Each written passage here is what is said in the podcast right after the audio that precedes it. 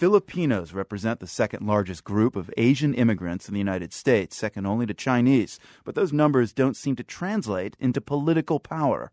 For one thing, there's never been a Filipino American in the state legislature in California, and that's somewhat surprising considering nearly half of Filipino Americans call California home. But now, two Filipino born Californians are set to change that.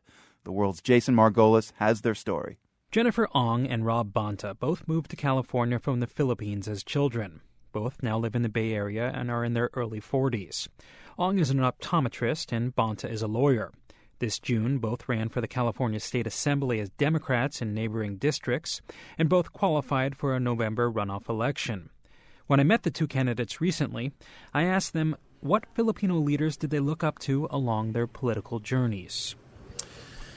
Yeah, um, you know, it's interesting. Over like, uh, I I don't know that I I ever looked at political leaders. Unfortunately, it's kind of sad, huh? It's not entirely surprising that Ong and Bonta stumbled for an answer. Jennifer Ong said Filipino Americans generally don't engage in politics. Our tendency for Filipino Americans and most other Asians is you don't make waves, right? That's part of our culture be be a good girl, Jennifer. Don't do that. You know, you're you're supposed to study hard, get a good education, get a good job, help your family. Other than that, don't make waves. Don't get involved in politics. And to many Filipinos, politics isn't a noble endeavor.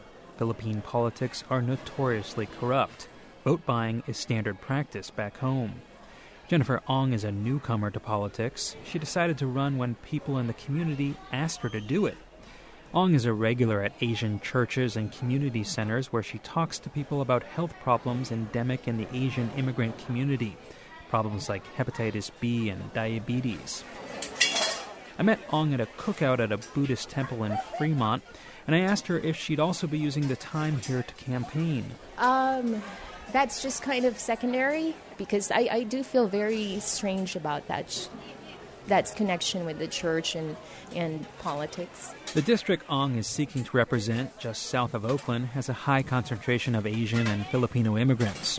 One problem for Ong, though, according to the census, during the last presidential election, 49% of Asian American immigrants who were eligible to vote did vote. That's some 14% below the national average. Ong says it's her job to engage people in her community.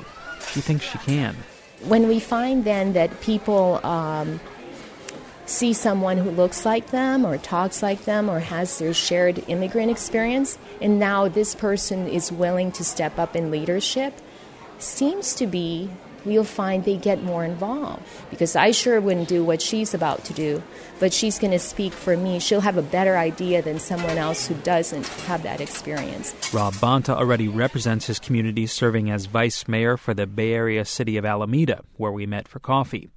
I asked Bonta why he hasn't disengaged from politics like many other Filipinos. He says his political involvement started from an early age. We actually lived and I grew up as a young boy in the headquarters for the United Farm Workers Movement of America. My parents worked directly with Cesar Chavez and Dolores Huerta. From the farm fields, Bonta went on to study at Yale, Oxford, and back to Yale for law school. Besides his academic achievements, Bonta was also captain of the Yale soccer team.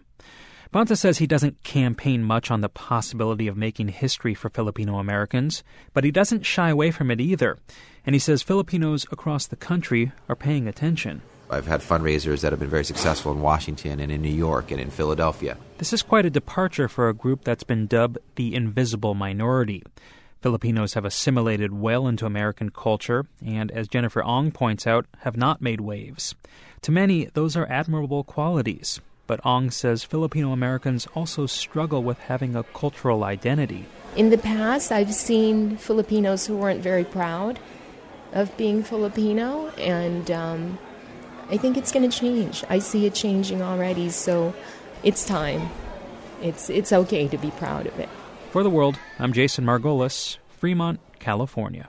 For more of our campaign 2012 coverage, including Jason's report on why presidential candidates don't focus on Latin America, just go to theworld.org.